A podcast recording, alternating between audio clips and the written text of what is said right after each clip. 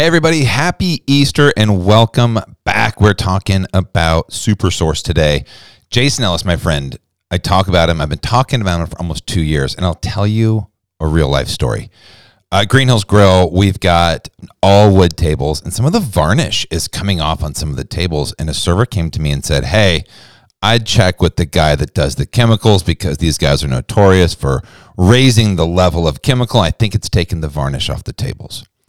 Immediately, I thought, well, there's no way because Jason's amazing. But I think it's funny that the first thing that people's brain goes to is that their company is doing that to them. I never doubted in my mind at all. But I called Jason. I said, Hey, is there any chemical in there that might take away a varnish? And he said, There's absolutely none. We make the chemicals. There's no problem. He said, I was in there last week. All of your bottles are labeled. Everything's perfect.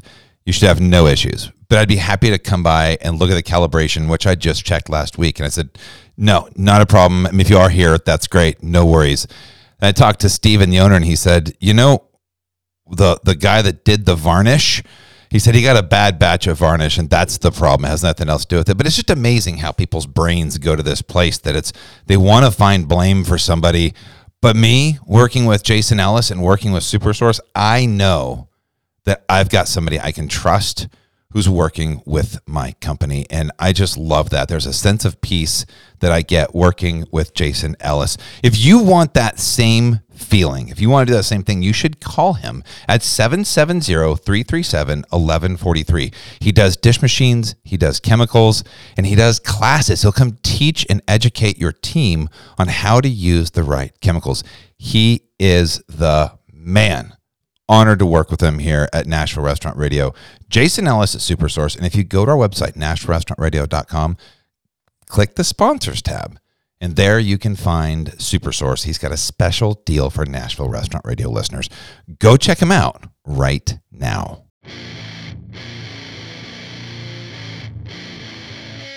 Welcome to Nashville Restaurant Radio, the tastiest hour of talk in Music City. Now, here's your host, Brandon Still.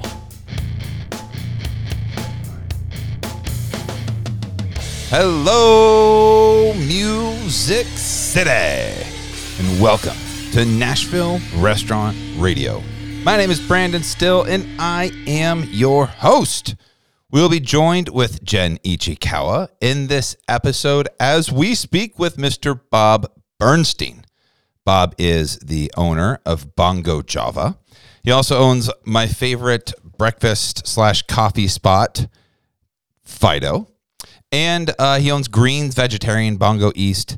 The guy has been in Nashville forever, and we have so much fun during this interview. We go way back, way, way back. We, we reminisce about Nashville. We joke around. He tells an amazing story, which has an amazing finish, right? So, the opening story you're going to hear listen to the very end because at the very end, I'm going to re- reveal what we did after the show. On our outro, you'll find out the answer to what we did. And it was kind of interesting. And I can tell you the person's name, but it was fun. Telling you a little bit about what we've got coming up. This Friday is going to be Earth Day. And on Earth Day, the 22nd, we're going to be speaking with Jeffrey Ezel. Jeffrey Ezel is the owner of the Compost Company. They are a new sponsor on the show, but more importantly, they're doing amazing things. When I first heard his story and what he does, I was just so excited. I was excited to to work with him. I mean, they take all of your food waste and they compost it and it helps reduce greenhouse gases and so many other things. And I cannot wait for him to come on and talk about his story. Also, a week from this Monday, we are going to be talking with Marcy and Star from my other favorite place to go for breakfast and brunch and coffee and CBD, Anzie Blue. Chef Star is going to be in the Iron Fork, being April 28th, I believe it's a Thursday. She's one of the four chefs competing, and she comes on and talks all about what she's going to be doing. She's she's confident. I love it. I love the dynamic between Marcy and Star, and that is an episode you do not want to miss. So we've got some great things coming up on Nashville Restaurant Radio. If you haven't subscribed, you need to go subscribe because today is Easter and it's Sunday and it's like two o'clock in the afternoon, and this episode is out live right now. And if you didn't subscribe, you wouldn't know that until tomorrow when I post it that it is out. So Mondays, sometimes on Fridays, you get new episodes that maybe sometimes come out on Sunday, maybe sometimes they come out on Thursday. But we've got some fun episodes coming up. Uh, thank you guys for all of the follows. Go follow us on Instagram at Nashville underscore restaurant underscore radio, where that's where we post to let you know all the cool news. And um, I think that's it. Hope you guys had a wonderful Easter, and we will be catching up with you soon. Please enjoy this episode with Bob Bernstein. Oh. Yeah, we're, we're legally bound to stay together. so, This is a being recorded, right? Uh, we are we are recording Oh, okay. officially That's now. Okay. and I will go ahead and say super excited today to welcome in Bob Bernstein to Nashville Restaurant Radio. Welcome, Bob. Welcome. Thank you. It's uh, been a long time. It's I- fun. I I feel so. I, I had a meeting at Fido the other day, and I parked in the lot next to Fido, and I went over to get because I'm trying to be a good, you know, I go over to the little pay station lot because I've got a ticket there before, and I don't, don't tell the secrets of the parking at Bongo. I won't tell the secrets. Don't do I will tell the Don't secret. I will say the but. I, I did something, and this nice man comes up next to me and gives me some really good advice. There you go. How does that sound? That's good. Yeah. And he go, and I said, "Thank you so much. I appreciate the advice. I'm gonna do this thing because." And he goes, "It's okay. I own the building." And I went, "I knew it was you, Bob. I didn't want to say it." Uh, and I said, "Hey, Brandon Nash Restaurant Radio." And then we, I said, I, "You got to come on the show. I'm three blocks up the street now." And he goes, "I'd love to." So here we are. here we are. And three blocks up the street. Tell me the story on your way in here today, so, so I got a little lost. Um, as is customary with finding this custom- spot. Well, it's it wasn't even the spot. Well, I'll just say because I don't want to like give this. Okay, so I had the address slightly wrong, but I go up to the door. I'm like, I didn't think this is where it was, but this is the address.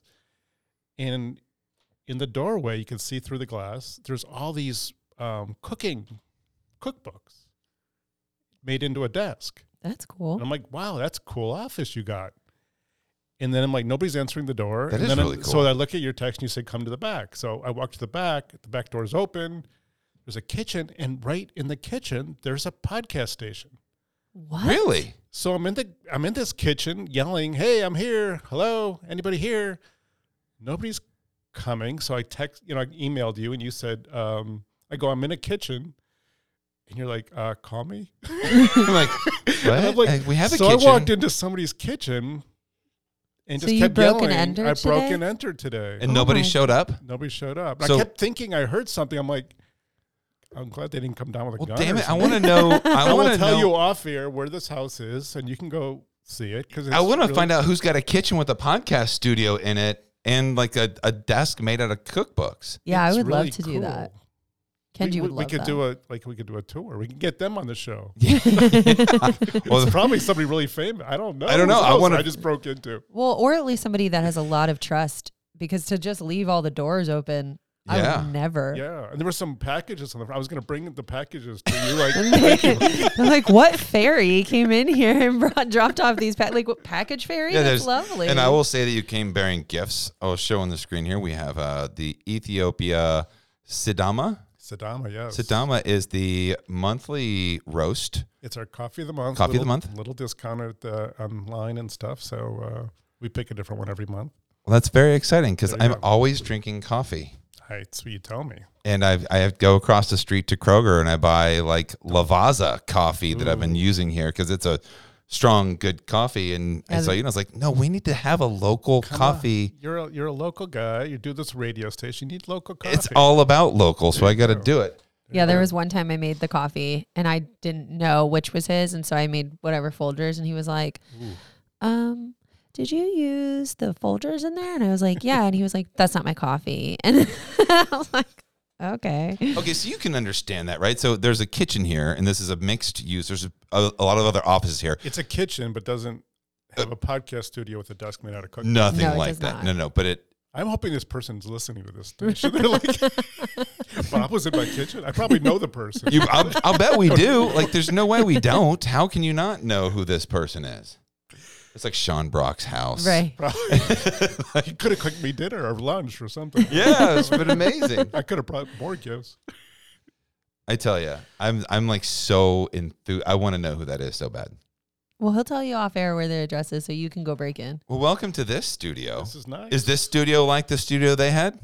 Um, I don't see the kitchen. Just say This it's is- nicer. Say it's oh, this nicer. is nicer. Oh, this there is we go. Definitely a nicer podcast setup. but it was a kitchen, and it actually had some. It had a. I'm gonna give it all away. It had a treadmill in the kitchen. What? Wow. Yeah, I could. I could Maybe it describe was like a I- modern day I'm Julia getting myself in trouble because I'm like admitting to breaking an entry. We didn't take anything. Didn't it was an innocent and you- mistake. Nobody even saw it's- you. You're on Well, somebody's camera. It's we'll gonna be on just- TikTok tomorrow. we'll just keep that story that I didn't take. There you go. Yeah. We'll continue that. Story. So, Bob, welcome to the show. Last time you were on, you joined us for the Music City Roundup. That's. I couldn't remember what we did. We were doing a show called the Music City Roundup, and we did four or five interviews in a day. It, but we were like 10 minute interviews. We'd have a show, it was like an hour and a half show, and it was live. And you logged in through StreamYard and you hopped on, and I think it was me and Kelly Sutton. That that sounds right. I think me and Kelly Sutton, and we just talked to, we, we were, we were talking about uh, Hillsboro Village. Okay. we were doing different areas. We were highlighting different areas of town, and Hillsboro Village was the thing. And I wanted to talk about Fido. And I think Kelly was like, call Bob Bernstein. I was like, I don't, I don't have Bob's number. And we messaged you, and you were like, yeah, let's do it. And so you came on, and we talked a little bit about Fido, a little about what your business was like in the middle of a pandemic, what was going on. And I remember thinking, he has a lot to say right now. Like, he's got a lot of thoughts, and we got to get more. We got to do this again. Cool. I'm glad to be here. I've been waiting for your call. it's like sitting by the phone. this is the second thing I've done in, since the pandemic started. The other interview with you, and now this one. So this is great. I've been sitting home waiting. And all you had to do was just walk into somebody's random kitchen and you could have had a third, you know? I could I could have called you from my one call from jail could have been uh, I'm not going to make the podcast. Uh, yeah, I'm not going to be there. I've I'm broken in in. jail. That's fantastic. Well, thank you for bringing me a cup of coffee, too. This is really Sure. good. I feel bad I didn't bring two. It's okay. I am at the point in the day where I probably won't have any more coffee Okay. or I won't sleep tonight. So we are no I'm at the worries. point where I shouldn't, but I do anyway because I Yeah. have no willpower and I love coffee. Yeah, it's Well, your kids sleep through the night. Yes. Mine don't. So I like have different needs. in our 15 life. month old twins. That's that's amazing. Thank you. I'll show you them when we hang up. They're Okay. very cute. They look a Okay. lot like Kenji. They're How- adorable. And how old are yours? Mine are, I have six and eight year old boys. Oh wow. They're a little older. Just a little. They, they talk back.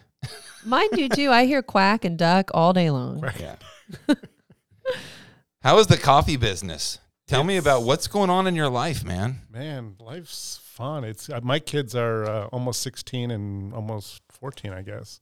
Oh, wow. So Two you had boys. two boys? Two boys also. Like- Yours are boys? I have a boy and a girl. Boy and a girl. Okay. how mine are 20 months apart. Yeah, ours are 27 ish. Okay.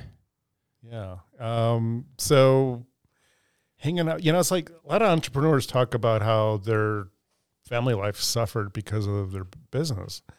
And I've always found it the opposite. My business kind of like took a back seat once I had kids. I got, I had kids late in life. And, um, so once I had kids, it was like, I- I'd rather be with them.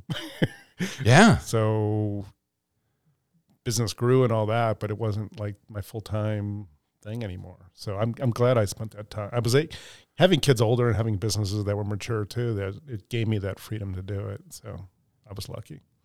That is very lucky. Not like you, who got pregnant when you had when you bought a business. That's, Yeah, we had a uniquely difficult first year, but that's okay. it's good. Well, I think it's an interesting perspective, though. I mean, Yeah. because so many, we just had a gentleman in here who um, owns a barbecue company, and he lost his job in the pandemic due to just layoffs. And it was like light bulb. Wow, I want to spend more time with my kids. Like he mi- he realized how much he missed. I think a lot of people had that experience when they were forced to be at home with their kids, and like, oh my gosh, they're they're amazing. They do all these things. How did I miss all of this? Well, we, pe- the, I mean, that's the one good thing I think about the pandemic is people realize that there's life outside of work. I mean, it hasn't been great for my business since a lot of those people didn't come back or they found different careers. But I think as a society, at least for a moment, we had a chance to breathe and say, what what really do we want to do? It gave us give us all that pause. Yeah. you know, I don't think we actually said like so. I think I know who Bob Bernstein is. Everybody knows who Bob Bernstein is, but you own Bongo Java, I do. and in Belmont you have Bongo Java, the actual coffee house, coffee shop. Right. Accurate way to say it. And then you also own Fido.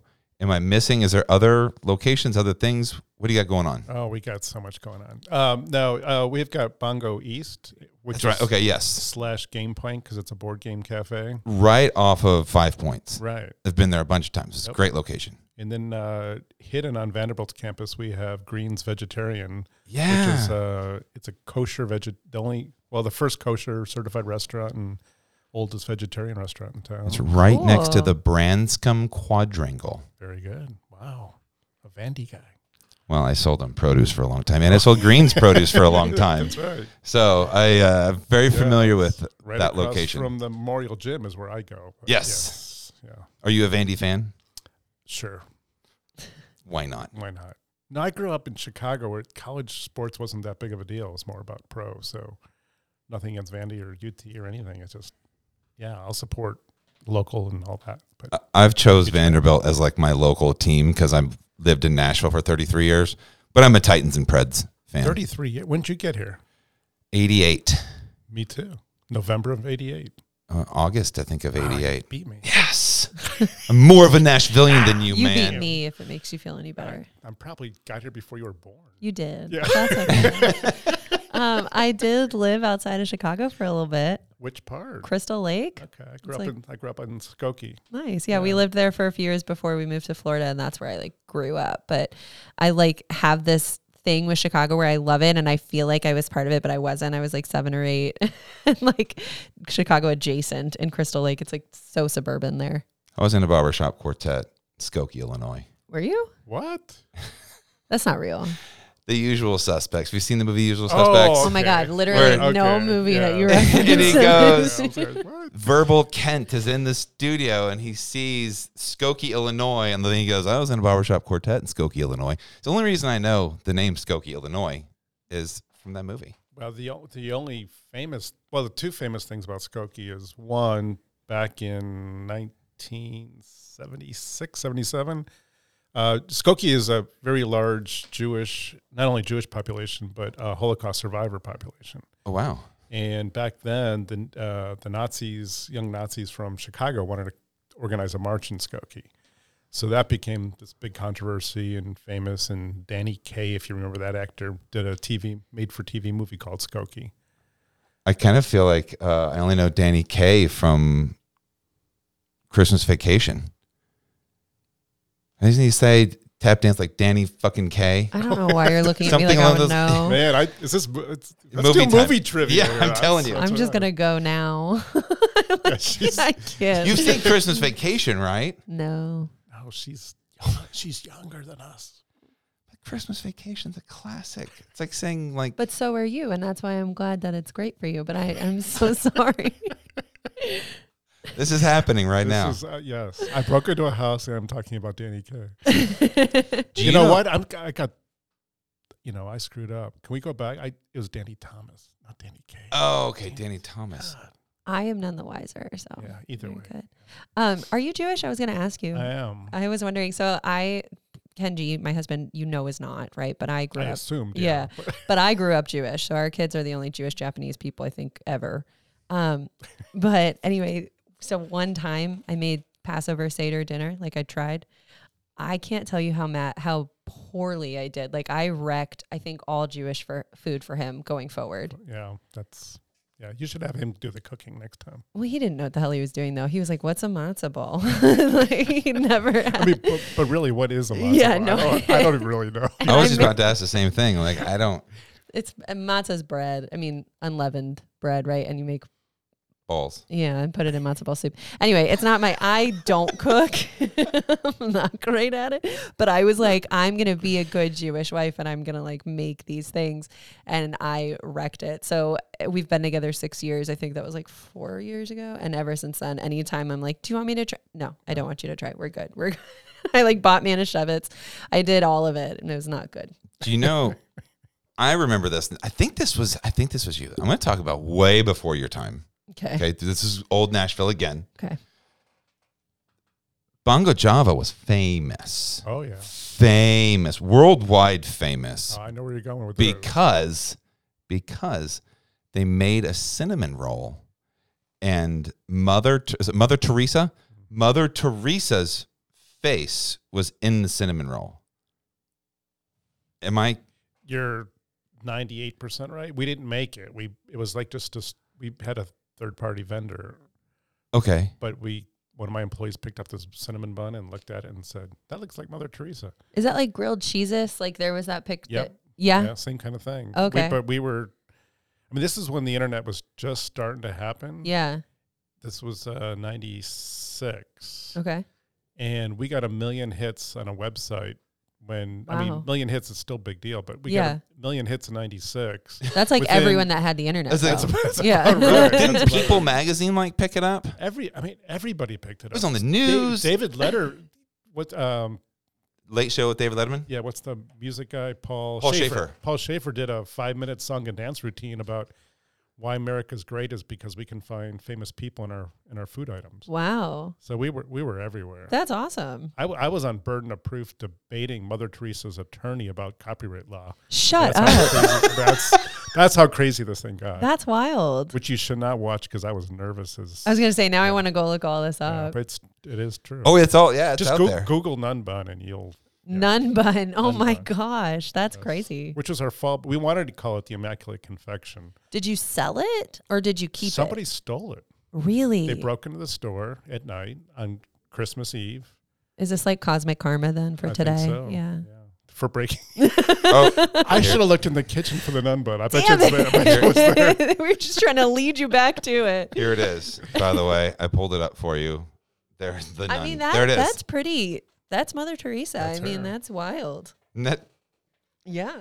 you see why I got a million hits. Yeah. What I did that? just, I What just did couldn't that? believe when they were trying to prove that she was a saint that they didn't call us and say, "Hey, this is one of the miracles." But that was- Right. that was, my only disappointment with that thing. But what kind of crazy good fortune is that? I mean, what did that do for your business? Well, it was you know it did help, admittedly, for a short period of time, but um, and we sold you know a few hundred T-shirts, but it. As I told people, we were the most famous coffee house in the world for about ten minutes, but um, it was fun. Yeah. Another, I mean, I just thinking of random things that happened at any time. We took the bun to a coffee convention in Atlanta, and we had a booth set up trying to sell coffee. But we were, I mean, I was pretty big. People wanted to see the bun because it was it was big time. Well, Did you the employee that like first noticed it? Did you do anything special for? No, he he he didn't really want to be in the limelight. He kind of just discovered it. He was kind of a spiritual kind of guy, and just kind of like you know, I found this, but. Uh, two other employees made a short 15 minute like mockumentary about it. It was it was a lot of fun. That's probably on the internet somewhere too. I don't know. yeah.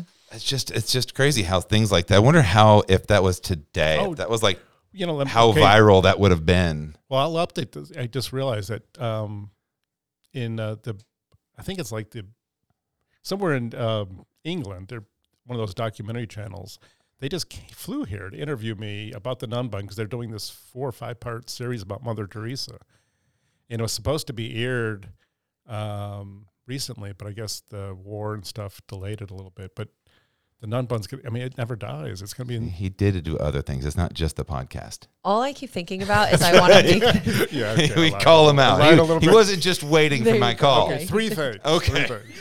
I keep And thinking a about the Halloween costume for this because, like, I love the phrase Oh, nun that bun. I love that, and I feel like from the bottom half you're like a cinnamon bun, and then up top you just have like a Mother Teresa mask. That'd be good. That'd be good, right? I feel like we Yeah, should do we like missed a our nun bun. opportunity. No, Where we were could do you- it where this were you, like, Halloween. Twenty years ago. We'll do it this Halloween. We'll bring it back, vintage Nashville. We'll do like a nun bun host They're Halloween like the. OG Nashville. You show up and you're like, I'm the nun bun. Like nobody knows what you're talking Yeah. about. You're not Nashville. Yeah. If you know what it is, There you go. I was a, I was a junior in high school when that happened, and that was in my heavy coffee shop days where we would go and hang out. There was a coffee shop in Elliston Place, right on the corner there. I Mhm. can't think of what it was called now, but there was Bongo Java. I mean, there was that was when you were 17, 18. That's where you, we were hanging out at coffee shops. There you go. You could smoke cigarettes and Well, Fido Pretty is has like a very special place in my heart because when I moved here, I didn't know anyone and I'd never been, and so I had no friends. And I'm a writer; like that's what I love to do. So I used to go. I could only. I'm still nine years here, very directionally challenged, but I could get to Fido. Like I knew how to get there. My car didn't have GPS. It was like a 98 Camry and whatever. So anyway, I would drive to Fido and I would get the same thing. I would always get the, it was like the grilled chicken dish. There was like sweet potatoes and whatever. I like loved that plate. I would get that and then I would like go to Pangea and buy a couple things and walk up to the flower mart up the road. So Hillsboro Village became my favorite spot in all the city and I would just go to Fido and write. But your Wi-Fi was always down because it was always popular, right? Like it was always busy. So one day after I'd been there for like a month straight, I think one of the employees was like, here's a hint.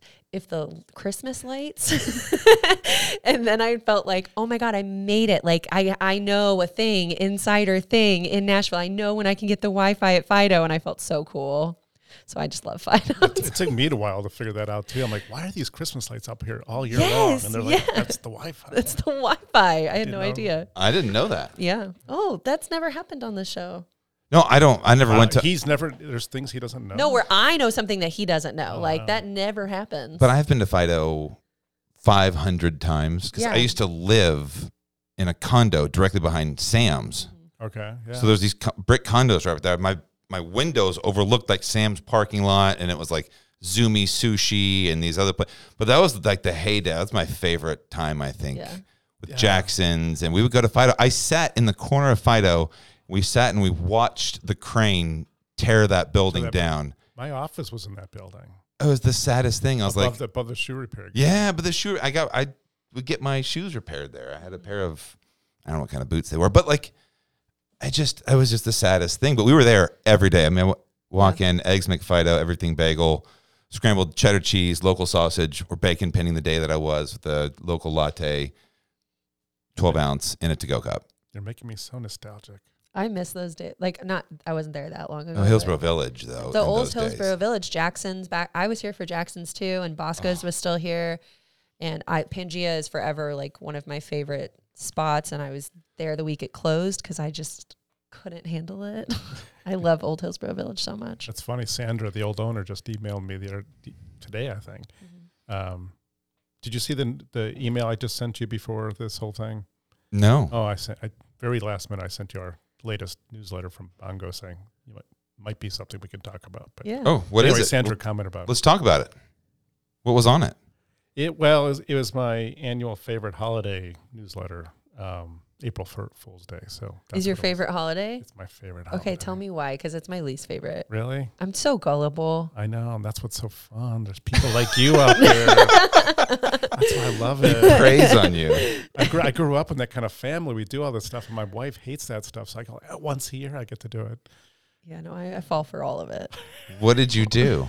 Well, this year, you. I mean, I've done some wacky things. This year was more political, local political. It was all about um, turning back the clock 15 years, Yeah. saying that's when Nashville was great, and I gave some suggestions at the end about how we could go back there. But it was kind of fun. Yeah. What are they? You can't just say gave some Well, I- I- suggestions. We could talk about it. call- He's like, subscribe to the newsletter, people. Yeah, I mean, I I'm mean, looking come on. It was it was we called it you know because in the news it was um they're talking about daylight savings time Mm-hmm. change They're making ending that it. permanent. Yeah. So we called I called it bongo bongo savings time, but the the logo on there is BS. Oh. Gotcha. Anyway, so it was just my initials. yeah. wow. Sorry. Yeah, It's a thing. People are like, did that I makes break- sense. That makes sense. yeah, that's funny. I didn't think about that. We're going to take a quick break to hear a word from our sponsors.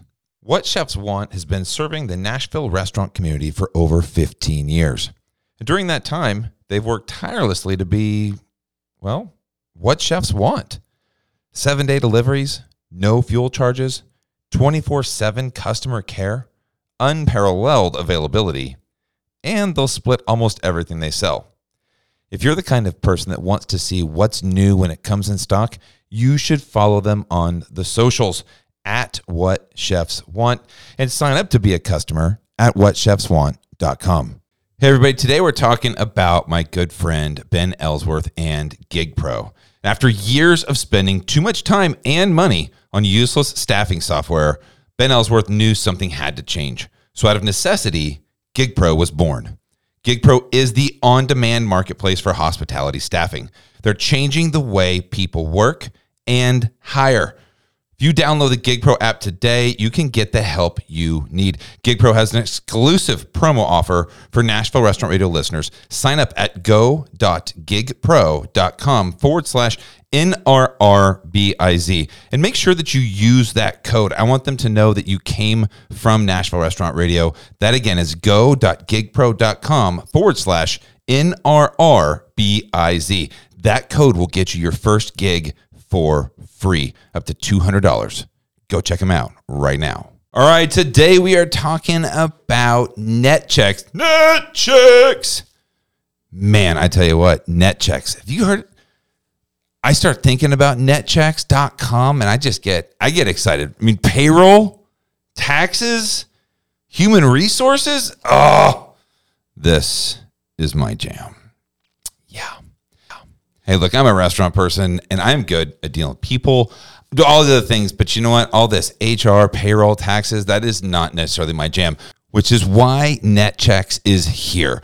They make it so darn easy. Recruiting and onboarding, performance management, human resources, they do the scheduling. They're like a like a, a program. You can go and put your schedule. It'll fill it out for you. You need that. That makes your life easier. Stop using an Excel spreadsheet. They do payroll, they do taxes, and it's all wrapped up nice and neat in a mobile app.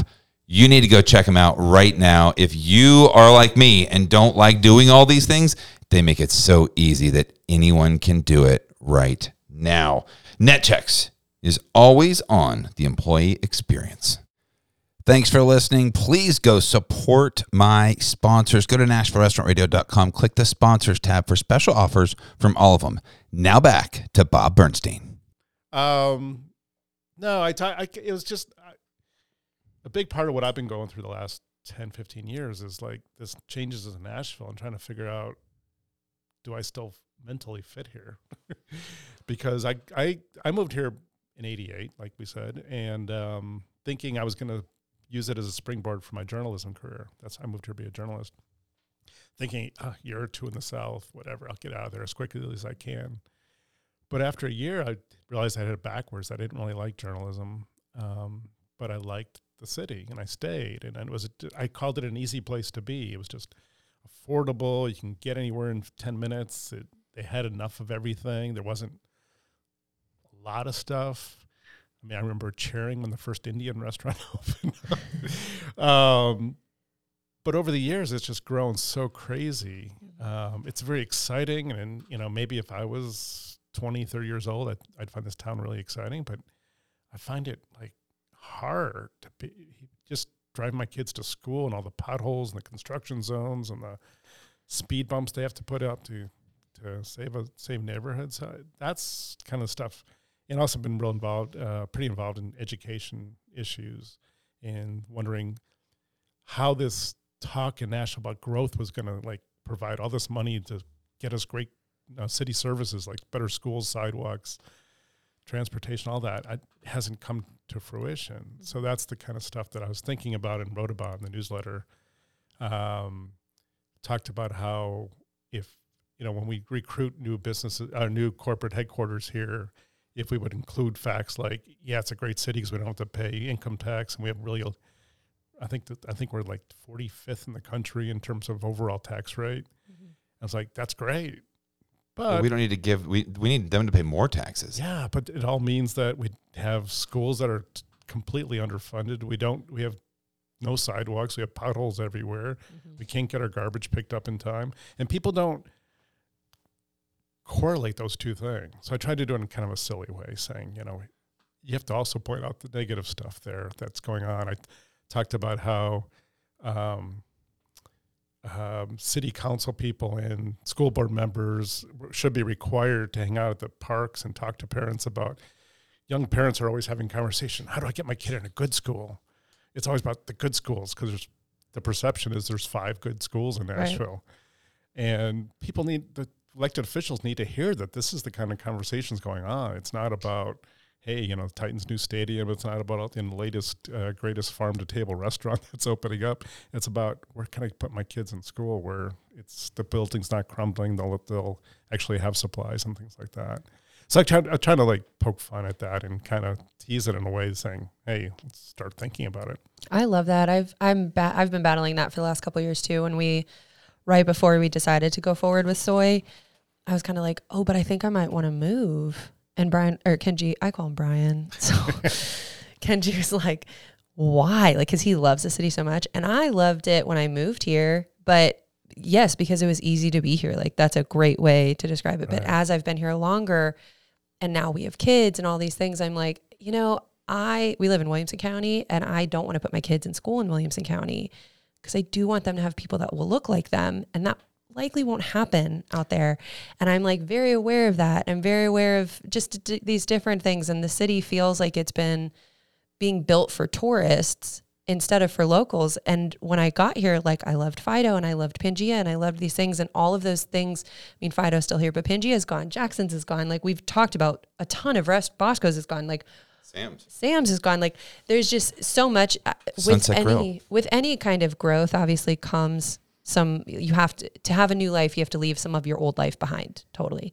But I didn't want to leave all that behind, and it feels like a lot of locals didn't want to. But all of these tourists came, and so then Broadway changed, and it became you know celebrities bars and things like that. And I don't know that I love the growth. I think I'm resentful for it because I want my old city back. Yeah, I mean, I think that's going to be a big conversation in the next mayor's race. Is Yeah. who who is the city for anymore, and what are we doing?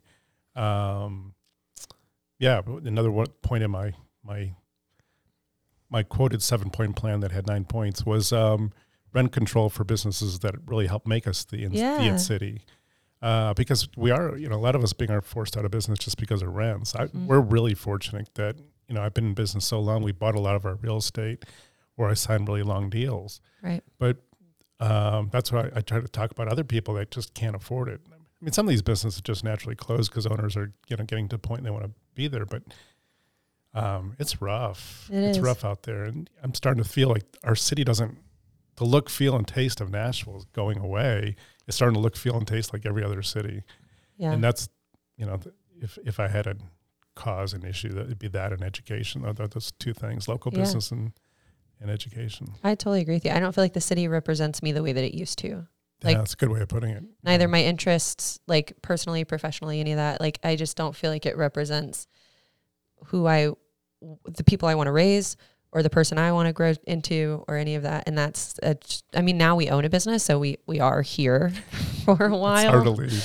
yeah, so but we it's are really, here. yeah, it's funny to hear you want to move from Williamson County into the city. Yeah. But the problem is it's so unaffordable. So is Williamson. I mean, it's Yeah, that's, that's, true it's too. more But it's like, affordable than Williamson. yeah, where are you going to live? And, you know, and I'll tell you when we hang, when we hang up what we're looking at. Well, I, I, it's near and dear to my heart. Also, I think that I've asked myself the question: What can I do to help preserve our industry? Because what we're seeing is these national chains come in. I'm talking specifically about the restaurant industry for Right. me, because that's I forgot where, where we were here. yeah, no. Uh, but I mean, if you're a small local restaurant, you know, I love the story. I don't love the story. I hate the story of like Tin Angel, right? So I mean, Tin Angel is there, and you got Maggiano's across the street. And I think I was selling them both produce at the same time, and I'm making up numbers right now, but like.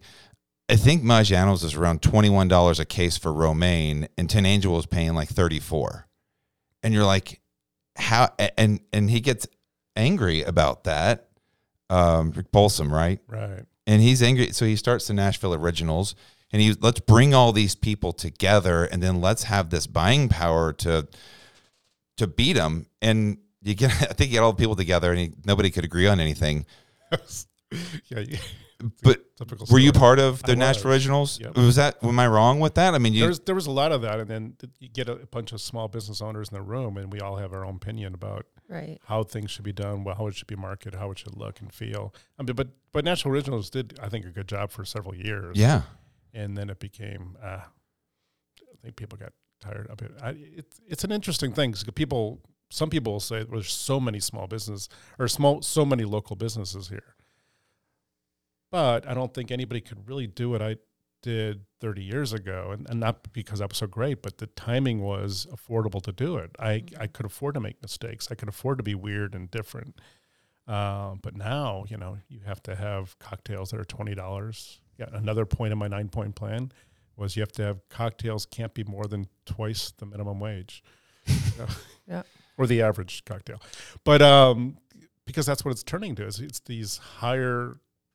You have to charge a lot of money Yeah. to cover the rent and the labor and things like that. Yeah. And we're all, you know, we all want to pay livable wages and all those things, but the rent and everything else just is hard to balance that at the end of the day. If you ever go downtown, and I know I don't ever go downtown, but back when you know I was in sales and we had season tickets to the Predators, you'd go to Rippy's before you meet. Mm-hmm. Hey, we're bringing a couple people to the game. You go to Rippy's and you buy a, a bucket of. Remember, I bought like a bucket of Coors Lights one time, and it was like it'd be fifty four dollars. I'm like, what the actual fuck Yeah. is going on here? And like, what? And you, and you just have to pay it. I mean, Nothing you can do. okay. I mean, whatever it was, I think it was with my tip. It was like fifty some dollars. Like, I just paid fifty four dollars for a six pack of Coors Light. And that's painful. Yeah. Yeah. I, I, our conversation with Tom Morales, which I had a year and a half ago, in the middle of this thing, he was still closed at Acme, but I love his perspective of wanting to preserve Nashville. Let's preserve, and it, you know, he took the Loveless Cafe and made it something that's going to be around for a long time. The Southern, uh, I love Acme Feed and Seed, Woolworths. He just takes these original buildings and preserves them into something that's going to be long and lasting. And I've talked to so many local restaurateurs that are welcoming this industry. Still, the local hospitality industry is still a pretty tight knit group of people. And I think that we just have to keep that going. When people come into town, we've got to embrace them, lo- inviting the local people in. But I think there's still a really good culture. Oh, there is, and I, you know, in in a lot of ways, the restaurant, uh, local restaurant world is is thriving in Nashville. And at the same time, you see these national and regional players coming in here, opening businesses. In you know, the, the average tourist or the person who's been here a week and a half that's moved to Nashville doesn't know the difference between something that's been here 20 years or something that's been here a week and a half and they have six other locations across the southeast Right. or three in Williamson County and two here and whatever. And to me, there's a big difference uh, between the one-off shops and the and the uh, regional or national chains. Yeah. There's a big difference. Big difference. It's where the tax dollars are going. Is going back to that is like where the profits going. Uh, if if you have profits in the restaurant industry, um, and things like that, it, or where your donations going and things like that. So there's it's it's just interesting. I had a conversation with uh, one of those regional owners of restaurants, and they were talking about how they're going to be they're going to do everything they can to be local. I'm like, well, are you going to move here? Right. No. Are you going to close all your shops out otherwise? No. I'm like, well, then, you know, I, we don't have much to talk about Yeah. uh, on that because there's a huge difference to me. And I won't go to, I mean, I just don't go to those places. Right. Well, and that's one of Brandon's points he makes a lot too of like anytime one of those like Nashville original places closes, when was the last time you went there? Like we were talking about Pangea, right? And uh, I mean, to be fair, I did go to Pangea a lot pre-pandemic and then pandemic hit and you know, no one was going anywhere. But outside of that, like it was it did have me thinking of like what are the places I wouldn't want to lose? And you know, some of those places don't fit in my current lifestyle. Like I have kids, my husband's sober, like so a lot of those places I hope stay are just not places I'm going to frequent. Right. But when I'm waiting on somebody and they have a list of where should we go, I'm like, this is where you should go. Go to this bar, go to this bar, go to this restaurant, and like I just push those because I do want to keep it local. And I, I listen, I'm I love Olive Garden, like I love it deeply and passionately in my whole being. I really do.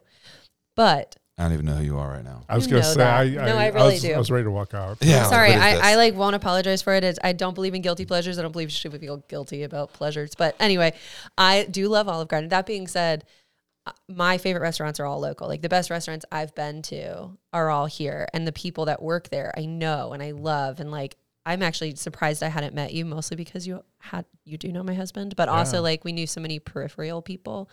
But I love that you are now sitting across from me and we're talking about Fido and it has this like very core memory for me and I I love that aspect of Nashville and I just don't want to lose it. And I I agree with you. I think the restaurant community can be very welcoming, but I think for the people that come in not anticipating it being welcoming and they come in kind of like an asshole, like I don't know that I wish for their success. I just hope that they change their attitude about it, I guess. Well, people can change. I, I remember my biggest thing I think is when Davis-Kidd closed. Right, Davis-Kidd closed, and everybody was up in arms, and they're like, "How can Davis-Kidd close?" I'm like, "When was the last time you were there?" And like, "Well, I just get my books on Amazon now." It's like right. Exactly. that's why they're closed. Yeah. I, I pulled this up right here because I just bought Pat Martin's Oh, Life wow. of Fire, but you can see this is a signed edition from Parnassus. Very good. Like, I I'm- love Parnassus. Good for you. But like I'm not my like I wanted I went to Parnassus to mm-hmm. buy this book. I didn't know it was signed, but I got it, I was like, oh look, it's signed. But like still, you gotta support Gotta local support people. local. Yeah. A Yeah. Fleet Feeder, you know, there's all these little places in Green Hills. I love the Donut Den. Mm-hmm. You know, I mean, Norman Fox is one of the nicest people I've ever met. And He's been here forever. been there forever. And you know, people are let's go to five dollars. Let's go to these other donut. That's like, dude, Green Hills. Go Yeah. check out Fox's Donut Den. That guy is is local. Is lo- he's in there. He was there last Sunday. I walked in. I bought donuts for the Green Hills Grill, and um, and he's in there. He's got a you know a, a apron on, and he's making donuts. And the guy's done it forever. I mean, he and he's just a good dude. I love did supporting he, people. Did he start Donut Den? Yeah, I Yeah. can't remember. I can't. Re- I know, Norman can't Fox is Fox's Donut Den. That's his place. I can't remember the story. I used to play pickup basketball with him back. You know, who knows how many years ago. I remember going to Sounds games in like 1992, like at Greer Stadium, and they had the Fox's Donut. They had there's a big Yeah, donut. right. They used to If throw, baseballs, through the. Yeah, donut hole. I'm like, that now. Yeah. that's oh geez, stuff. That's like Nashville original. That guy was supporting the Sounds in '92. That was rough. That's not- that, that, Yeah. that stadium was rough. But I still remember that. I mean, that was a cool. That like those are like those fond Nashville memories for me. yeah, me. now we go to the, the Sound Stadium to sit in right field and not pay attention to the game. No, you play miniature golf. Yeah. I mean, the bandbox back there, I think, is a really cool oh, it's, concept. It's, it's awesome, but it's it's uh yeah, it's not the same as '92. Well, they have the Strategic Brothers, Ben and Max, have such a good way of combining local and tourists. Like they are just uniquely gifted, I think, at that in all of their locations. Like locals go there and tourists go there. Whereas, like, I feel like Broadway's gotten a little weird where that like is just for tourists, you know? So, like, Ben and Max, I will praise forever. I think it's Yeah, they've- incredible. They've, done an incredible job. incredible Yeah. job. Like Bastion. And what I what I love about them is they've ta- they've done what we've done, but it, times whatever.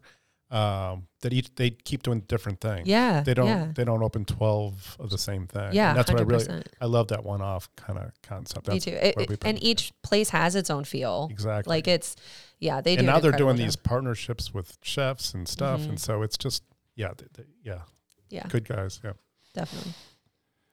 I love the fact that they, um, their innovation and their fear, like they will go, they were the first ones at Bar 23. And then they did Paradise Park. Like the idea of doing Paradise Park, like this trailer resort on Broadway before, like all these different places were there. I mean, just the level of vision that those guys have and the execution of what they're able to do to me i think is in the way that they do it in nashville they're not in atlanta they're not they haven't moved to bigger cities they've put it all here and they've they've elevated the game here as far as what we're doing food wise julia sullivan over at henrietta red james beard nominee you know josh habiger uh, the idea of the Patterson House, the first place that opened, like no sign, tiny little place, eight different types of ice. Like, what? What? What are you doing? I he's, just that- he's got a great story with the Goldberg brothers. Have you heard that how they found him? Yeah, yeah, yeah, yeah. No, I, He I came he came to be a bartender, and then he kind of just said, "Hey, come over for brunch one day." And they're like, "Oh my god, this guy could cook!" he became one of the best chefs in town. So it's it's Yeah. awesome. and it was his idea. Uh, I've had both. I had Benjamin Goldberg on the show, and I've had Josh on the show to kind of tell these stories. Oh, but. I love the idea. He when he started bartending, he was a chef, and he was at Alinea in Chicago with Grant Achatz, and he came to Nashville to be a bartender essentially. But he was the general manager of um, the Patterson House. But what he did was he he would make he goes this kind of like being a chef, but I made drinks and then I set them in front of people and I got to watch them, and I got to watch and see what they did, so I could actively work on my craft. Right. So if I make a drink and set it in front of somebody and they took the sprig of mint and threw it to the side, or did they take a picture first? Did they clean the thing off the rim or what like what did they do with it? And every time if I saw four times they took the mint and threw it aside, well, I'm gonna not put that mint. I'm gonna do a different thing. And I could actively make every drink better by watching. And he goes, What if we could do that as a chef? Because most chefs are in a kitchen, they make a dish, they spin it in the window, and then they go on to the next dish. He goes, But what if we could make a dish, set it in front of somebody, and watch what they do with it? And I could constantly be getting better. He goes, And that's where the idea for the catbird seat came from. Yeah, it was, it, it was great. And- yeah, He told he told a bunch of people about this idea, and they all went, You'll never make money doing that. And he goes, And I told Max Goldberg, and he goes, Let's do it. He goes, But how are you gonna make money? He goes, I don't care. I love the idea. Let like let's we'll figure that out, but like let's just do it. And he was like, Really? Like and I asked Ben, I go, What do you have what part of you sees that vision and just says, Yes, I'm willing to take that risk? Because so many people are risk averse that would say, Well, I need to put the numbers together. But you had that gut, you knew this guy was special and he could pull it off. And there it is. James Beard nominated. You know, Yeah, that's just amazing how they do stuff like that. and that's what I guess there's there's still that. I mean, the Goldberg brothers and others have that here in Nashville, but that spirit of let's just try something different, mm-hmm. and that's what I love about Nashville. It has that, and Yeah. that's what I'm afraid we're going to lose over I know. time. I agree. It's this, you know, back when I was a reporter, people told me that Nashville's special because it was built on co-writing, because people worked together, and it was a cooperative city rather than, you know, I'm not going to tell you my idea because you might do it. Um, but that's that's the spirit I love about Nashville, and I, that's like every time I get. I make my list of things I don't like about Nashville. I keep coming back to that. It's a creative city. You can still do what you want. It's just a lot more expensive and harder to do. Yeah. I, f- Um, I find that if you if you're intentional, I think anything in life that you're intentional with, you can do whatever you want to do. But if you're intentional with eating local and finding local, you're going to run into this people that feel the same way. If you're intentional in shopping local, it's for me driving through Green Hills that drives me up the wall. It's the tra- for me honestly. I'm at the point. I'm from Southern California originally. Traffic is terrible. It's funny because back in the day as a reporter, which was back in 88, 89, I wrote a story about the traffic at Green Hill. how bad it, how bad it was, and my feeling was let's just bomb it and start over. And you know, coming from Chicago where everything is you know straight this way, straight that way, it's a total grid. You look at Green Hill, and you're like, oh my god. So I tell people- it hasn't changed. I said, you know what the least uttered phrase in Nashville is? Having a restaurant in Green Hills. Hey, let's go to Green Hills and have lunch. Right. Like said nobody in Nashville ever. It's like let's just, just- you mean did you say avoid Green Hills like the plague? Because I don't want to go there if I can avoid it. It's people that live inside of Green Hills that are that we see all the time at the grill. But nobody says that. So you moved here for journalism? Yeah, I moved here to be a reporter for the Business Journal. That's very cool. I got my I have an English degree because I wanted to be a, like a big writer someday, and I had a column with the Tennessean. I don't know if you remember 12th and Broad. I kind of do, yeah. So right when I moved here is when they launched it, and it was this like weird little column. Well, mine was a weird little column, but 12th and Broad was supposed to be for like the new It Nashvilleians was like a coming little in. insert or something. It had its own magazine, and it was it looked kind of like the scene, like you know how the scene is huge. So anyway, mine was about like being single and young and living in Nashville and just moving here and stuff. And then I worked for CMT after that. But like, it was that's that to me is like the greatest Nashville thing because I was like I didn't know anything and I could write off when I went out to eat or went on a date or whatever because I was working. Write it all off. Love it. yeah. So like I loved it. So I I can't imagine like right coming here in the late 80s, early 90s to write. It must have been so cool and so fun because it it super wasn't the booming city then. No, I mean I was covering state government mostly, and I Okay, started out with not as fun. start yeah I started out covering I started out covering small business. I did that for yeah, and then I got switched to government, which is what I wanted to do. Sure. But doing that, doing what you want to do, got me into to opening a restaurant because Hey, same. not what I wanted to do. Yeah. same, same. Do you have recommendations for government? I mean, like if we're Oh, we- changing the topic of conversation, I, I'm I'm not the one to get into deep government stuff. But I mean, is there if we have listeners out there who are listening, what what changes do you feel like we need? What what are the things that we're missing? I had Kerry Bringle on. He wrote that big op-ed, you know, with the 34 percent income tax, right. and I had him on, and I said, "Will you break down for me what you're talking about?" And he went into tax breaks and why are we giving the Four Seasons a tax break they're coming anyway. Right. Like this land that we have, people want to be here, and we're giving them tax breaks to be here, and we can't get potholes fixed. Like why? Why are we now taxing local business owners like myself, who have bought the dirt, who live? This is my business. I now have to pay an extra five thousand seven hundred dollars a month because the Westin got a deal. Like I don't understand why our government did that. But he broke it down. It was really interesting.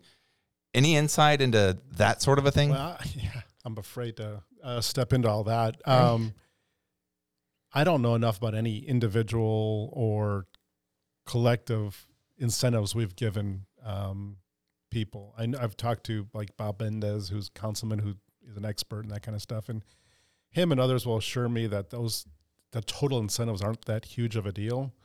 Um, I think Nashville and, and Tennessee, and this is what I wrote about for three years, is is state tax reform. It's funny. My dad was a CPA. He told me if I became a CPA, he'd break my arm. And then for three years, all I wrote was about tax issues, so, and made a lot less money than a CPA would have. Right. Um, but we don't have an income tax, and income taxes.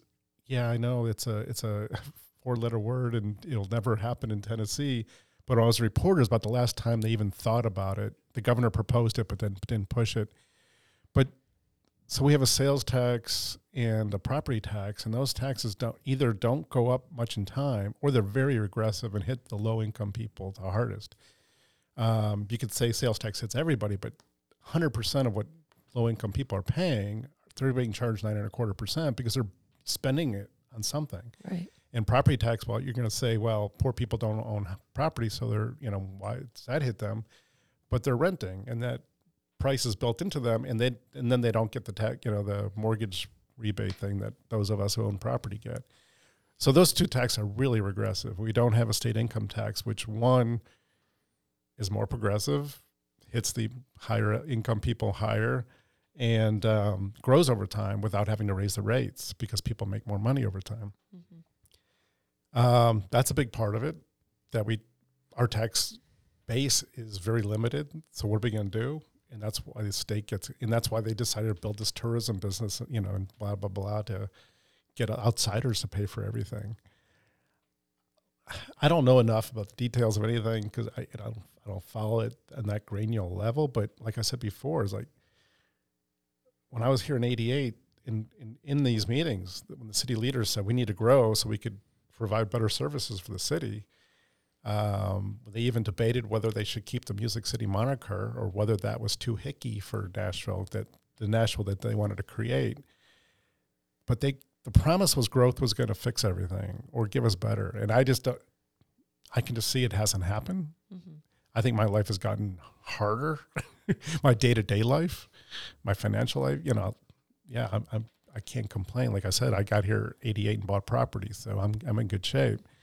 Um, it's harder for people like me, and, and or people just coming to the city. So I, I look at it that way, and I just like I I don't know if I believe in this growth fixes all. This trick it was a trickle down thing that didn't work back in the '80s, and you know, and um, on the national level, and it hasn't really worked locally.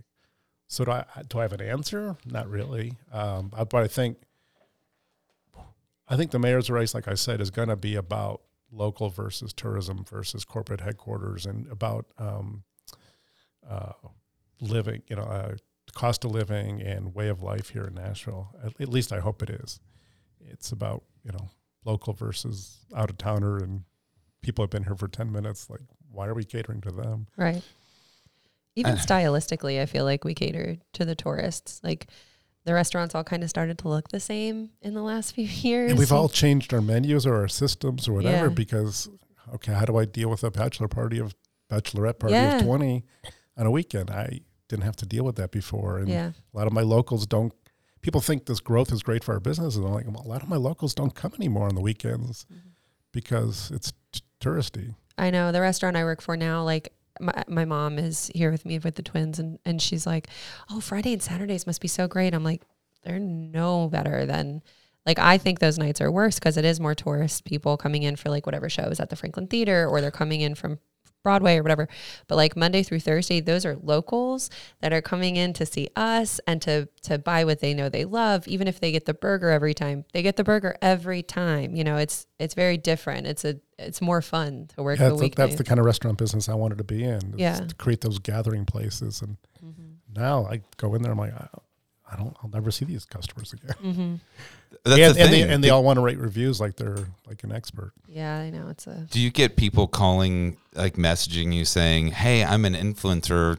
We have a bachelorette party. Can we? Can you feed us for free and we'll talk about you?" Do you get a lot of Oh, those requests? Oh my god, yeah. The first couple, I didn't know anything about. I'm not an internet guy, so I asked people, young people, and they're like, and they look it up. I'm like, well, they have 12 followers. I'm like, really? Do you want to give them a free meal? I guess not. But it sounded, it sounded cool. I'm like, yeah, but it's ridiculous. People, will- what people will ask for. yeah. We're coming to Nashville. We don't want to spend a lot of money. We're gonna come eat there, but we'll we'll take a picture while we're there. And is that worth five hundred bucks or whatever you're gonna spend and eat and drink? And it's like, no, I have to pay my rent with real money. Yeah. And others businesses, you could pay for people don't even know anything about your product. They're just going to hold it up and say, hey, this is great. You know, because they have half a million or a million followers and you just pay them X amount of dollars. It just, it's weird. Nashville's an interesting economy. There's there's there's a, a lot of in the bachelor world, like all these people, these influencers that like live here and do. There was bachelors last night at uh, Kaitlyn Bristowe was at Marathon Music Works last Yeah. night. These people just doing these live shows. Like what? What do you? Well, that's kind of what I mean about like how stylistically Nashville's driven itself toward like influencer culture, which listen, I worked in marketing and social media. Like I do that and I, I understand like the need for that. But I do also think, are we selling our soul a little bit?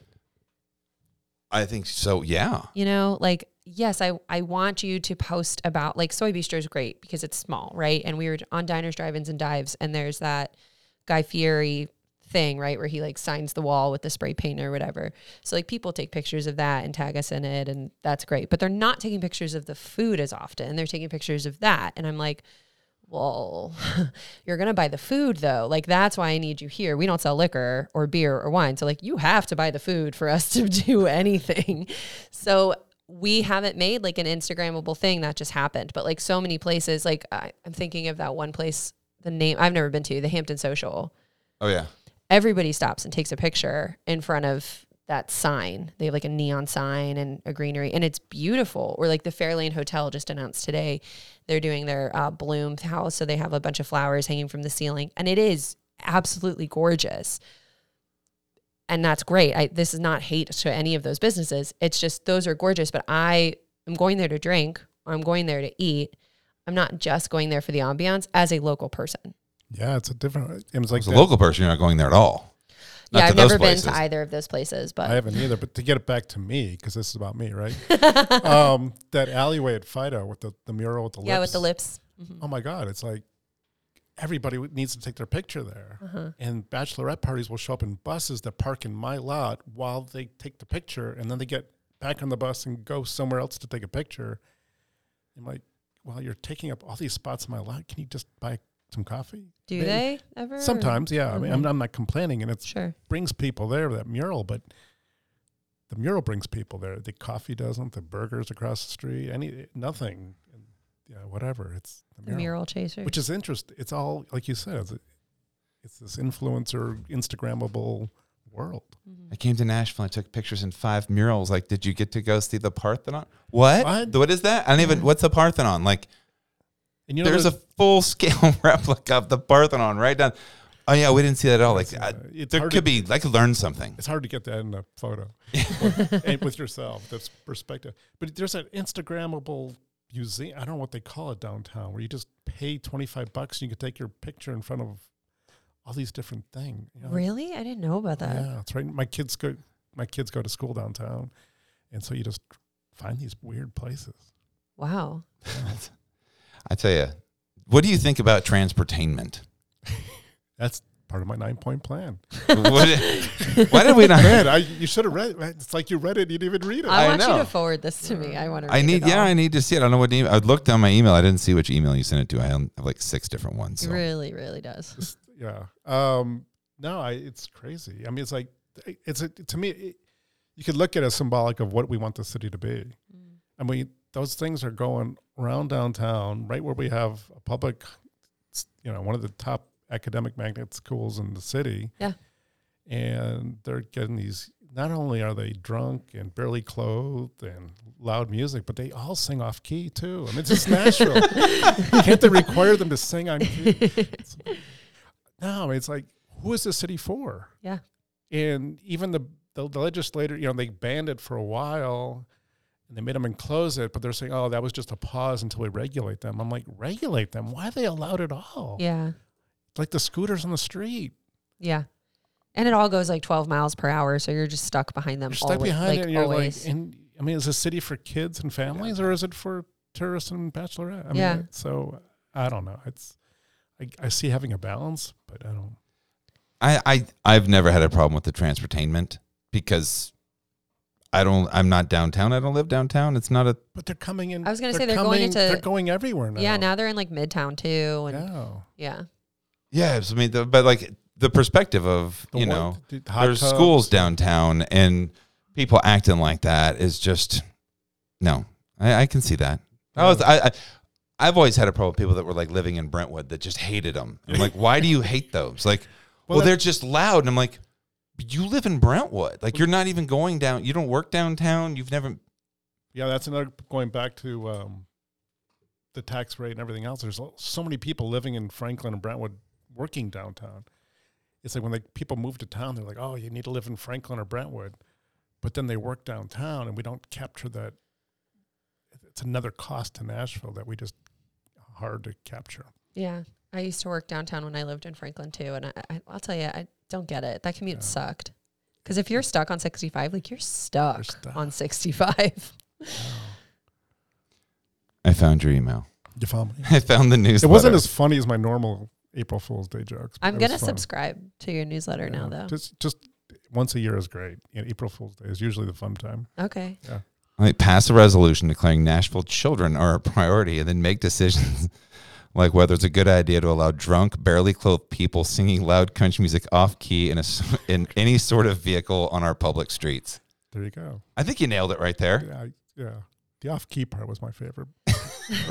It's not in Nashville. You can't be off key. You Can't be off key. You don't have to give your opinion on the person, but did you see the SNL skit with Marsha Blackburn over the weekend? The what with it, Marshall? SNL did a Marsha Blackburn No, I need to check Oh my that god, out. it was so funny. Like I, I'm pretty vocal about. I don't agree with her. You don't have to be, but I am pretty vocal about that. Um, but anyway, the skit was so funny. Like they nailed the impersonation, which is the important part. Like of SNL, you got to nail the impersonation. You know, it was so funny. So definitely, yeah, watch it. It's on the weekend update. I thought that the uh, that there there was a skit where they did a doll. Yeah, I saw that one. It's the funniest skit. they did a like they did like an HSN skit, and um, the guy that came on was selling a doll, and the doll had rainbow dreadlocks, and they were like you could grow them, like you just had to push a button and they would grow longer, but mechanically, right where the hair was coming from ended up looking like a 1970s Playboy with the rainbow dreadlocks. Um, It's one of the fun. I, I, I fell asleep. My wife told me about it the next day, and I had to watch it on YouTube. It Yeah, was pretty damn it was funny. a really good episode actually. but like, anyway, the Marsha Blackburn like impersonation is so good. And anytime we make headlines for stuff, I'm always like, oh, what do we make headlines for? like, what are we in the news about? Yeah, I don't. Yeah, we can get it. You should have local pol- political radio. I'll, I'll say th- other things. Mm-hmm. Well, you have impose a double sales tax on breakfasts and lunches bought downtown by people who live in counties surrounding Nashville and work in Davidson County. yeah, I mean they're using up our services and they're not really paying property or much sales tax, whatever. So That's very creative. yeah, well, it, these are just you know I try to parody all the th- thoughts I've been thinking about. And, um, Protect our city's look, feel, and taste by imposing rent control for the locally owned small businesses that help make Nashville become the it city. Amen. there you go. Reduce the city wide average price of a cocktail to less than double the hourly minimum wage. hmm What if we had like a local card? You lived here a decade. Yeah, people did Oh, real well with vaccination. If you had cards. like a, and you walk up and you have like a local I think it's discount be more card. th- I, I agree could say, look- sentiments. More than ten years though. That it's before. See, look, we I don't came to Ed count City. then. Yeah, I don't count. Sorry. That's okay. Twenty years. Wow. I think 15? Yeah, fifteen. Or, I, yeah, my based my piece on fifteen years. So fifteen to twenty years. I think if you've been here, you've you helped build the city into the It City. You get to have like an actual local card, That'd be good. and you go I somewhere and like that. that drink will be twenty five dollars. Like, oh, actually, I have this card, and like, oh, actually, that's fifteen dollars for you. Yeah, I think Fantastic. I, I, I'll have to add a, ten, a tenth point to my seven point plan. Tenth point. You know who you remind me of, and I hope you take this as a compliment. I you remind me of like a mix between because you seem to see like the ridiculousness of a lot of this, but also like the sincerity that it needs to be better at some point, right? You you seem to really want it to be better, but so much of it is ridiculous. We're talking about transcontainment, like that's ridiculous. I I feel like there's a little bit of David Sedaris meets like George Carlin. Ooh, I'll take that. Yeah, Okay, good. I was I'll hoping. def- I was like, I hope you like those people. definitely take that. I think I'm my, surprised you're you you you remember who George or you know who George Carlin. I love stand up and I love books. So like if I, I that's just like I'm really an old soul. I just haven't lived here that long. Yeah, George Carlin. Yeah, I'll take I'll take any comparison. Well, not any comparison. Not any. Yeah, that could get a little left.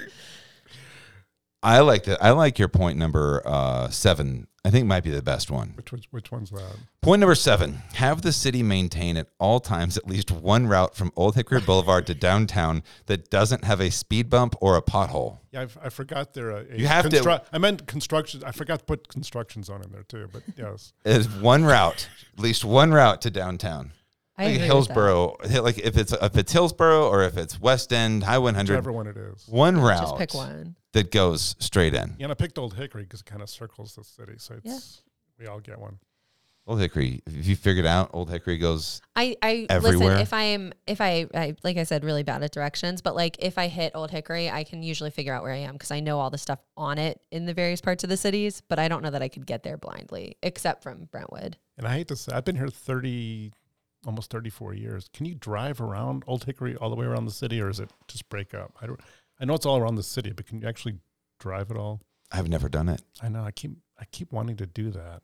All right, their next episode, I'm going to bring microphones and we're going to bring. We could You and it I- Jerry Seinfeld. It's going to be me and Bob driving Old Hickory. It's a whole episode. It's going to take us three hours, but it's going to be the episode. We're just going to be driving Old Hickory. We're going to find out where it starts and where it stops, That'd be good. and then we'll know. There you go. We'll mean, share it with everybody in town. I don't think anybody knows the actual answer to that. I hope somebody DMs us and is like, I bet you- "Here's the It's the same person whose house I broke into. there you go." Way to bring it back. That was nice. That's full circle right there. Absolutely. Um, Bob, this has been a lot of fun. This ha- Did we this talk is- to anything that I- you wanted to discuss I don't today? know. I mean, I didn't know what I was going to be in for, but no. I mean, I need. You know, I don't, Do you want to talk about your we got businesses? we got a great. How can we people got a great you? burger special. I don't know. We- we- It's funny. People come in, and I always say this isn't a podcast about food. It's about food people, right? Because it's all about I feel people. better then. Okay, I'm It's- like, this- oh yeah, you're people under no come in. To People come work. in and like, I'm sorry, I didn't talk about my restaurant too much. And I'm like, I don't, I didn't care about your restaurant. I cared about you. I wanted, I want people to hear this and go, I want to go support that guy's places because he's really cool or interesting or that's kind Reminds of the me story. of George Carlin and David. Sedaris. Yeah. you when I used to have these black glasses, and people thought I looked like Fred Armisen. So I, that's where I, that's where I thought you were going. no, I could but see I could that. See I could see that for sure. that. Yeah. So that's where I thought you were going, but I, you were. I, I I'll take the other one. I mean, Fred Armisen is definitely a compliment too, though. He's pretty.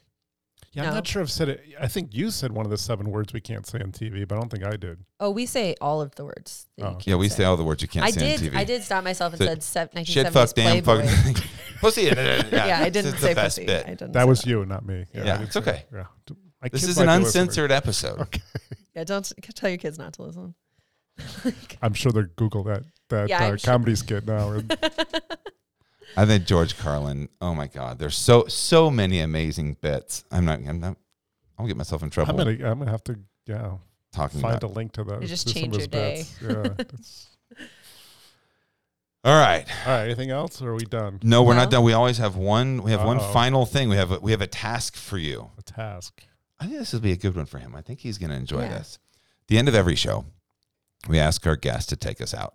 So whatever you want to say, as long as you want to say it, you're talking to whoever's listening. I have no idea if there's anybody listening. Um, I know some people do. Whatever you want to say, as long as you want to say it, you get to take us out. The mic is yours. Go. Oh, I was confused. I thought I had to go take you out to lunch or something. Well, that too. that too. That too. I'm, I'm hungry. It is Wow, time for lunch. That's kind of like on my 50th birthday. I called. I wanted to have 50 lunches that people bought me. I, I didn't get to all 50, but um, I'll go buy you lunch. What a great idea. Let's that go. Was, that was a long time. You ever been to Brown's Diner? Yeah, that's been a long time ago that I turned. Uh, but I don't eat meat anymore. Oh, you Oh. don't? So no, no more Brown's Diner for me. Oh, Uh, take you out. Um, the mic is just whatever you want to say. This is your Gosh. op-ed time. Go. can I sing? No, you don't want You, that. you can do whatever you want to You do. can, but you better stay in key. Literally whatever you want to do. Yeah, it's got to be in key. That's for damn sure. Forget that then. Um, I don't know. Thank. I mean, I just support local. I you caught me off guard here. I shouldn't should have known that. Okay, we do this. He does it to everyone. Yeah. Um. Have fun. I mean, be yeah. Keep Nashville cool. Keep Nashville. I don't. I wish I had a slogan for you. I don't. Yeah, But- Austin really took the good one. Keep Austin weird. Oh, I th- Austin. I think Yeah. you meant like Oh, Austin, a person. named Austin. No, I'm like, just Austin, Texas. beat me? Took a really good one. um, no support. Lo- I guess I'll just stick with support local, and then ten minutes later I'll call you with something better that you can plug in. Deal. Plug in something He'll better add it to in during say. editing. I got. I got nothing. Deal. Well, Bob, thank you for joining us today. It's been a lot of fun. I would, um, I always say this, I'd love to have you back. We got to do this again. We'll just keep up to date with you. And if you ever have something interesting you want to say, you can always just call me and say, you know where we are. We're right down the street from Now you. I know where you are. Now, I mean, I want to go do the podcast down the. s- Well, I won't say where this other place. Oh, is. after this, let's go walk over there and knock know on the door and just do see who it is. we could do it. Let's if you do it. It's- I'm serious. Yeah. Okay. I'll All go. right, well, in the in the intro to this show, I'll let you know how that goes. if you have to bail us out of jail or not, 'cause Okay. we've just completely walked in on somebody's uh, whole vibe. Bob, it's been a pleasure. Thank you for the coffee. Yep. Enjoy. So if you come and do a next interview, I'll have Bongo Java coffee for Yeah. you. Yeah, anytime you need coffee, just call me and I'll. You you don't even have to air the show. We'll just talk for a while and just pretend. I've got I'll, some, I'll think I'm being famous, but I, all I have, all I'm doing is giving you coffee. I have I have some things I'm in the works on that I'm going to tell you about here in just a minute. I'm Uh. not willing to do on air yet, but I think you'll like them. Cool. Thanks for being here, man. Have a great rest of your week. Thanks. You too. Big, big thanks to Bob Bernstein for joining us uh, here in studio. After finally finding the studio, you guys heard him talk about the story at the beginning where he went to a different house. He went to the right address, but on the wrong street. And so we left here. It was raining. And I said, Well, hop in the car. Let's go back to that house. So we went back to the house and we knocked on the front door. And there was, there's like a big, it's like a coffee table, but it's full of cookbooks with like a door on top. It was crazy. And so then we walked around to the back of this house where the kitchen was, he explained. And there was, there was a kitchen and then there was like a full on like selfie stick type thing. It was like a, a, a place where you could record live shows. And I was like, what is going on here? And we saw some pictures. Nobody came to the door. I wasn't going to walk back in, but we got back to the car and I brought the coffee. We'll, we'll bring them coffee. It'll be great. Tell the story. And then he looked up online, like, whose house is this? Because there's a lot of cool stuff going on. And he found out, he's like, oh, this is so and so's house. And he knew the person. And I'm like, Nashville's such a, a crazy, cool, small town. But this is a person uh, who's a political person and probably does interviews. I can totally imagine that they do interviews. And they had a famous, well, let's say famous, they had children that were um, also well known. So it was pretty cool. It was a pretty cool little moment. And um, just want to say big thanks to Bob for joining the show. I have so much fun talking to people like him who just, I don't know, he's so thoughtful, just an amazing dude.